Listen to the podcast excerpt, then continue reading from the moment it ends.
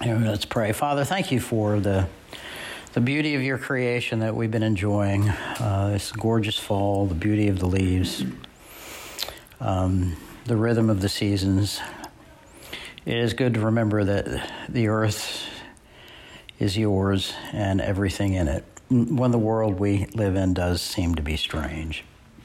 Help us to understand some of this strangeness and how we can and should respond as Christians. In Jesus' name, amen. Um, uh, chapter 8 is called Life, Liberty, and the Pursuit of Happiness. And pretty much this is about how those three, you know, big signposts in the Declaration of Independence have changed uh, due to the, the, the social uh, conditions that Trueman has been historically analyzing and recounting. So, the rise of expressive individualism, and we are all expressive individualists, it's endemic in Western society. And the psychologist, psychologized self, that should be our transforming, unless the subject is rise, but never mind uh, is transforming the Western understanding of life and personhood, the meaning of happiness, and the concept of freedom. These chances have major implications for Orthodox Christians and culturally conservative people. And we'll get to that last part um, in, the, in the discussion questions. Uh, any, does anybody, first of all, is anybody yeah, I, I think I sufficiently grasped the chapter of that, but you know we are supposed to be, you know, reviewing and looking at this book together. Does anybody have anything to add to that? What you think the main points of this chapter are? Um, we'll move on.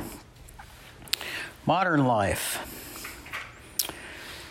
So, what is life anymore? Expressive individualism has led to a view of personhood which requires a degree of self consciousness. So, if you're not self conscious, then you're not a person. Unborn and even newborn infants and adults with advanced dementia do not have such self consciousness and therefore lack true personhood. Whether to abort or euthanize them would involve a utilitarian calculation about the happiness of the caregivers. So he mentions utilitarianism without really explaining or describing it. The picture is of a very famous utilitarian. Well, it came out before there were such things called memes. It's called the trolley problem and it's utterly contrived, which is one of its problems. So if you were at a switch for a trolley and a trolley was coming down the track, and as you see in this version of it, they're tied up on the track, but somehow or another, uh, the trolley is going to go one way or the other, and you control that. One way, it's going to kill one person, and the other way, it's going to kill one, two, three, four, five persons. So what what do you do? Do you kill the one or kill the five? How about if the one is your mother, okay, or your son? Now, well, I won't really go into the problem with this, but th- this points out that utilitarianism about a calculation of how much happiness results from a, from a moral action. And so let me go ahead and just read uh, definitional statement about utilitarianism. It helps us to understand some of what he's talking about in the chapter. The best action in utilitarianism, one that leads to the greatest amount of happiness for the greatest number of people.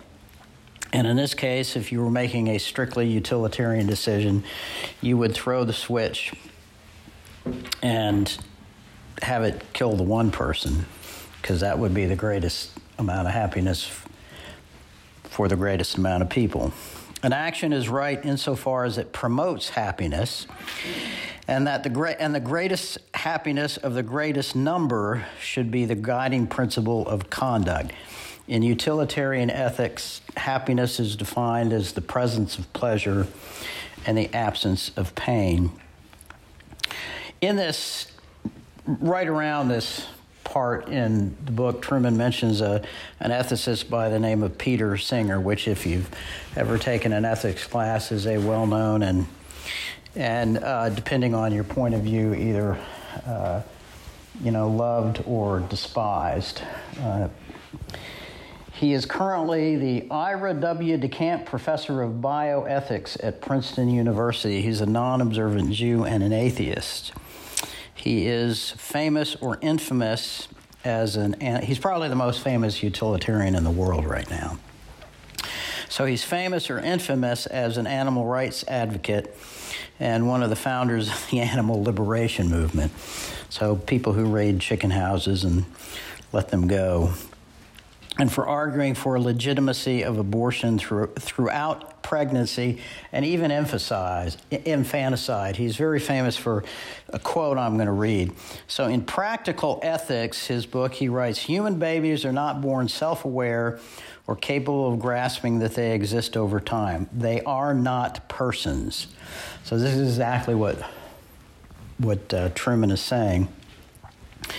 He says, but animals are self aware and therefore, quote, Singer quote, the life of a newborn is of less value than the life of a pig, a dog, or a chimpanzee.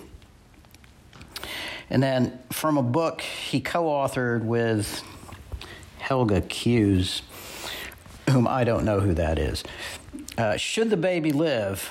Um, Quote, it does not seem wise to add to the burden on limited resources by increasing the number of severely disabled children. So he actually believes not only in aborting, but uh, killing after birth. Uh, Down syndrome children, people with spina bifida, these are two disabilities he mentions in the book.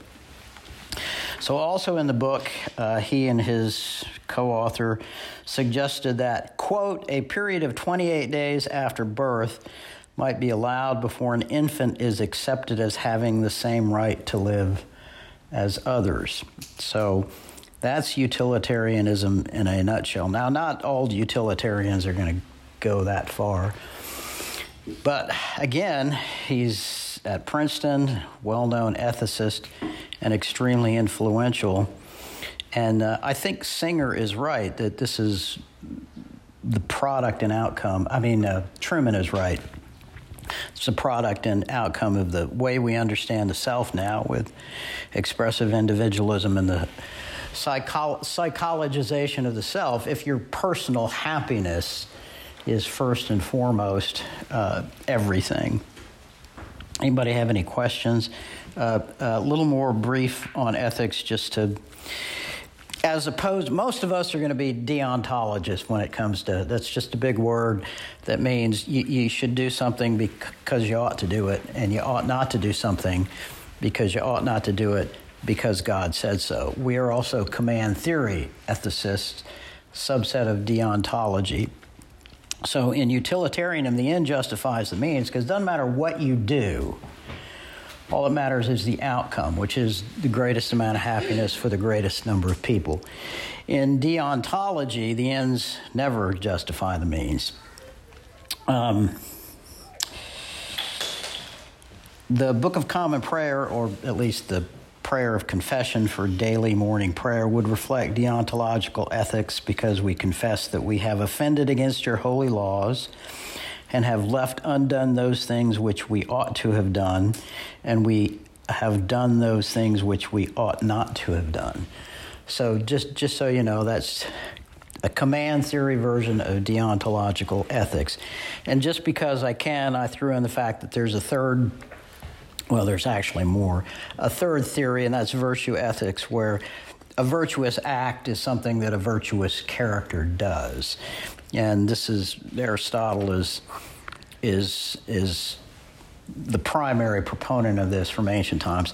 And there's something to be said for virtue ethics. It, it, it, there are issues with it too, but I think it can be successfully combined with command theory ethics. Yeah. And just so you know, I'm not an ethicist, so if this is a difficult ethical question, I'm. So, uh, just an observation, I wasn't, this was not what I was going to ask, but virtue ethics doesn't seem to necessarily contradict any of the other forms of utilitarianism or deontology. Just, I don't know. No, it- well- Think about that more. The focus in virtue ethics is, is on the individual making the decision. A virtuous, and I am vastly oversimplifying. presupposing what virtuous person is. Well, that's yes. my point. So you still have to go back to one or the other, and it doesn't necessarily contradict the Right. But so we're talking about pure moral or law categories here. We are all utilitarians. Utilitarianists. We all hold to some form of utilitarianism when we're making everyday life choices, though. Um, if if I have if I'm trying to think of a simple like if I have ice cream and I can take it to one person or take it to five people, I'm going to choose to take it to five people because that's and I can't take it to both.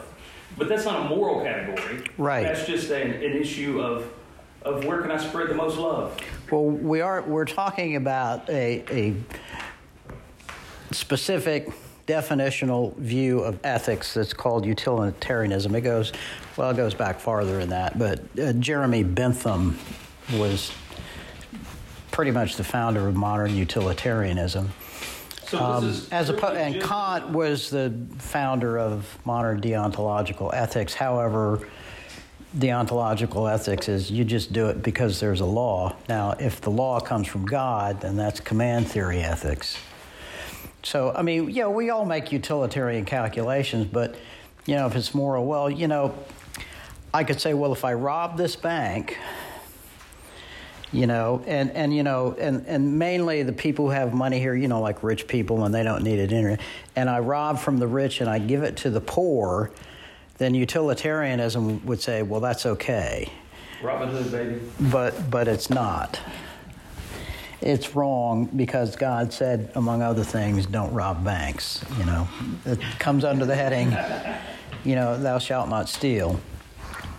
So you're right. A lot of times we make utilitarian calculations, but not with respect to morals or God's command. Yeah. I will, okay. I mean, I know you know that. I was afraid of this, by the way. I was. People like Jeremy Bentham, though, they, they, they would have their ways of explaining in their utilitarian framework why we don't rob banks and things like that because of the harm it does to. He would, but he'd be wrong. Okay. Just he might be, but sometimes it's hard to show them they're wrong. well, you know, the most Say that, we just- that was- The most fascinating part of uh, about most fascinating fact about Jeremy Bentham is his body has been stuffed and preserved, and I forget at which uh, Cambridge or Oxford uh, University, one of the colleges there, and he's kept in a glass case. I'm not making this up. You can you can look that up. Um, you can say hi to Jeremy, and apparently there's you know freshman rituals about it or something like that. But uh, again, I would say the Book of Common Prayer practices uh, a command theory version of deontological ethics. Um, um, modern liberty, life, liberty, and the pursuit of happiness, as Jefferson said. Uh, we hold these truths to be self evident that all men are created equal and are endowed by the Creator with certain unalienable rights. Among these are life, liberty, and the pursuit of happiness. In many Western democracies, traditional freedoms of religion and speech, once thought foundation and inviolable, are now attacked as problematic and harmful such attacks on, and we'll get more into that in a couple of later slides.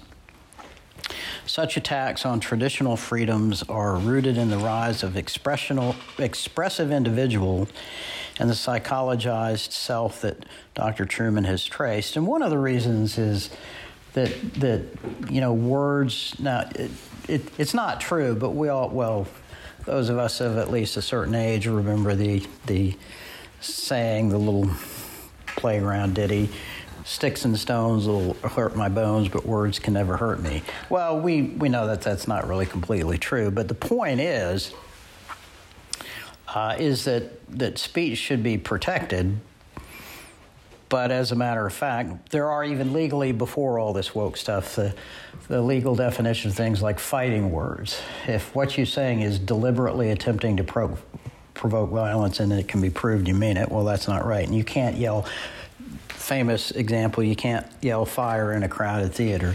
You can't play havoc or make mischief with your speech. But other than that, speech should be protected.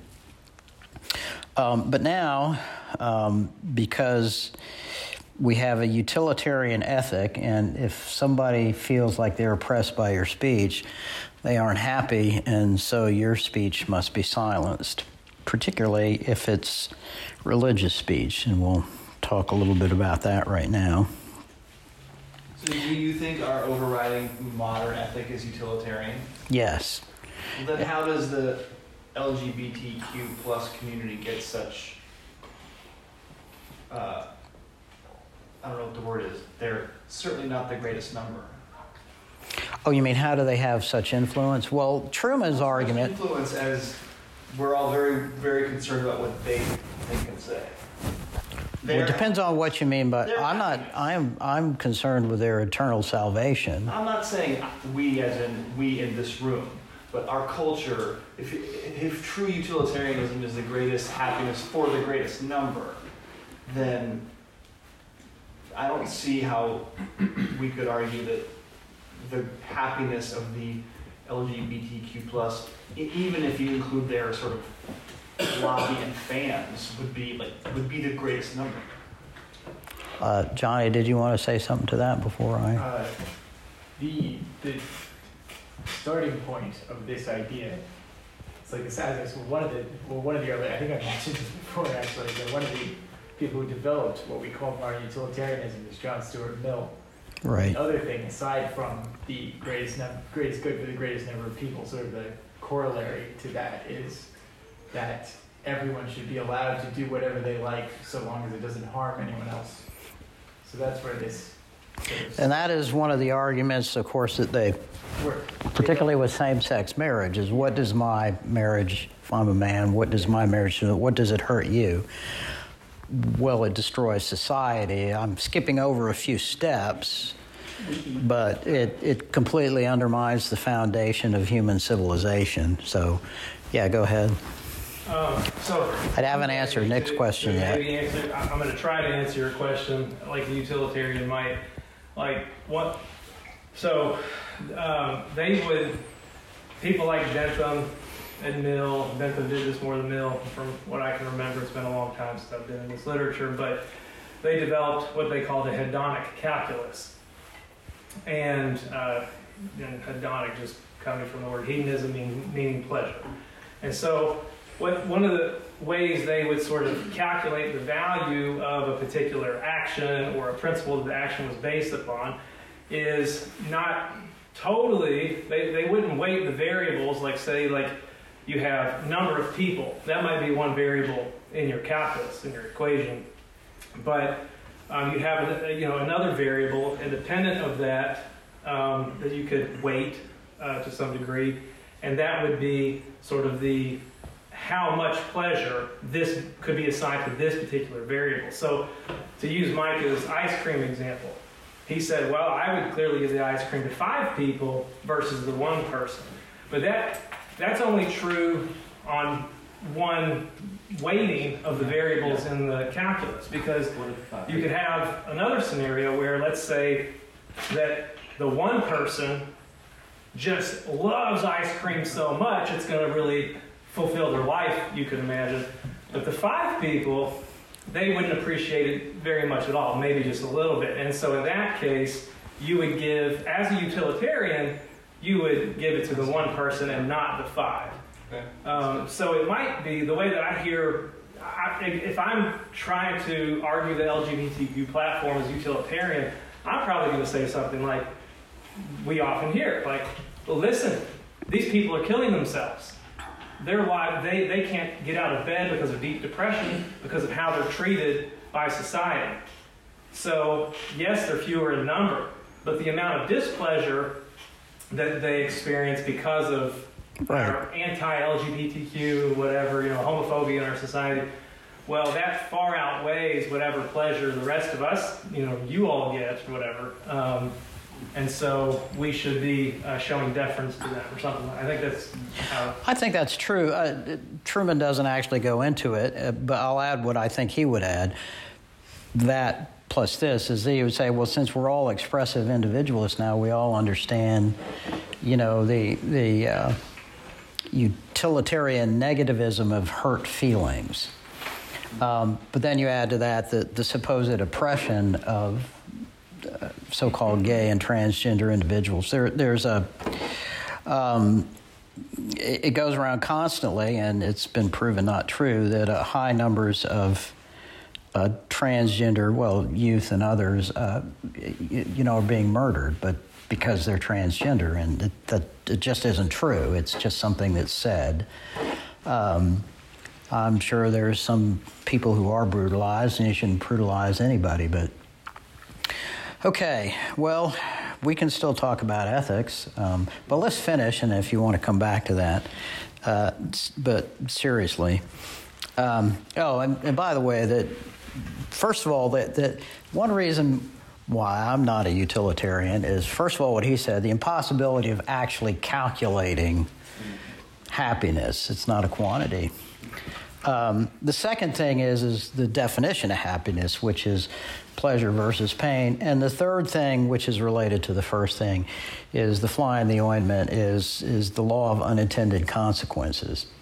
You, you might think this is going to work out for happiness, but it doesn't. It's just so you know, law of unintended consequences. Actually, it came first, but it's sort of corollary of Murphy's law. If something can go wrong it will go wrong at the worst possible time in the worst possible way. So, and human beings never, when they're trying to, to gerrymander society and experiment, they always get it wrong. We always get it wrong. As you can see, I have a very low anthropology. Not tolerance, but equality. Um, what those who identify as LGBTQ plus demand is not tolerance. tolerance, at first, I, I noticed a, a subtle shift in this because for years, decade, two decades ago, the first thing that was going on was just a redefinition of tolerance. And then they realized, well, we'll just say what we want is not tolerance, but equality, because tolerance particularly in certain sectors. Uh, I, would say the secular progressivism, the extreme left, uh, their view of tolerance is, is actually anti tolerant. But tolerance, uh, they're correct about this, implies that you still disapprove of someone's behavior, but you're not simply going to sanction them or, or do anything about it. Um, but that's not enough as uh, Trueman has said, what they want is recognition, and recognition demands equality. Uh, and, and actually, he doesn't discuss this, so I decided not to throw in an extra slide. What they really want is what's called equity now. Um, I should have should have saved the meme. Uh, if you if you equity is the idea that some people start out with a deficit, so you have to give them more, so that they're lifted up to your level. Um, that's called equity, not in the financial sense. Um, equality, which requires recognition that tolerance simply does not provide. That recognition, not simply that, yeah, I see who you are and who you say you are, but I recognize that your self identity is legitimate as mine or anybody else's. So if you're a man that says he's a woman, I, I recognize that, that you are what you say you are. Um, in a world in which the in a world in which the psych, psychologized view of self dominate of self dominates and people identify as their sexual preference and acts. Um, expressing negative views of, for example, homosexual behavior will be taken as a form of oppression. So um, I'm trying to remember it probably is in the book, but I was reading some other resources too. Uh, yeah, he does right at the end. Uh, the, the, the old saw, uh, hate the sin but love the sinner. Which you know you can do that if you're Jesus. Everybody else should just you know hate your own sin and but love everybody else. But anyway, you, you can't do that in principle now because people, when you identify as your sexual behavior, like I'm, if, if I said I'm gay, I'm not, just so you know. This is just an example, kids. Um, don't try this at home. If I say I'm gay, I, I'm saying I define myself by certain sexual genital acts, you know, which is, uh, uh, I haven't liked using the word gay since it came out. I'm that old. Um, I don't identify as a heterosexual. I do not identify how I take my sexuality as. Um, if, if we're categorizing people, it, it's handy to say, okay, I, I think that heterosexuality is the only valid heterosexuality. That must have been me. Um, anyway, where was I? That's why we don't have phones on. Um, any questions? Oh, the book. Um, I have not read this book. I read a few excerpts of it. I looked up the guy. Uh, not really familiar with the author, uh, but there's a it's it's a fairly popular book. It's not over Getting beyond, by the way, this is the Walmart audio version for those of you who have difficulty reading small print. Uh, it's not over getting, the, the picture is. It, getting beyond tolerance, defeating homophobia, and winning true equality. Uh, homophobia is one of those made up words which just annoys me. Um, both because it's not really a word. I mean, it's it's a ne- neologism, so it's in the dictionary, but it, it, it literally means. It, it, should the world last a thousand years and that still word still around, linguists are going to be scratching their head about the etymology. What this word, but fear of self, what does that mean? Or fear of the same? And the same thing with transphobia. That, I, that must be fear of crossing bridges or something. You know, fear of a cross. It's, it's mixing roots too, so it's even worse. What? It's mixing roots too, so it's even worse. Okay. And, and, and by homophobia, they don't mean you're afraid of them, they mean you hate them. So, anyway, I'm sorry. And, and, that's the thing. Of course, Orwell knew this when he wrote 1984. If you can control the language, you can control people's minds. Um, Trueman doesn't go into that a lot, but this a lot of what's happening. The problem with free speech, it's a problem. Other than those, there are examples that even in the United States, you, you cannot say certain things. You cannot, I forget which Supreme Court justice made the example, you can't yell fire in a crowded theater um, if there is no fire uh, your your intent is not to help; it's to make mischief and cause havoc, and you know it will succeed. Therefore, it's it's not allowed. Um, so, working from the thought of German neo Marxist Herbert Marcuse, which you'll thank me for not spending any time on him, um, he was a he was a German neo Marxist. He's like one, one of the one of the originators of so called critical theory. He's from the Frankfurt School of, oh, I forget what the full name was, but they were a bunch of neo Marxists, uh, analysts, sociologists, et cetera, et cetera, started in Weimar, Germany.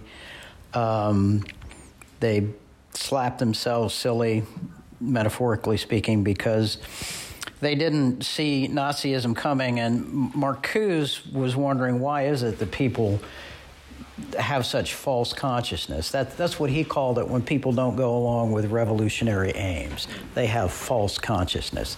It, it's not that they just don't agree with you and don't want what you want, it's they have false consciousness.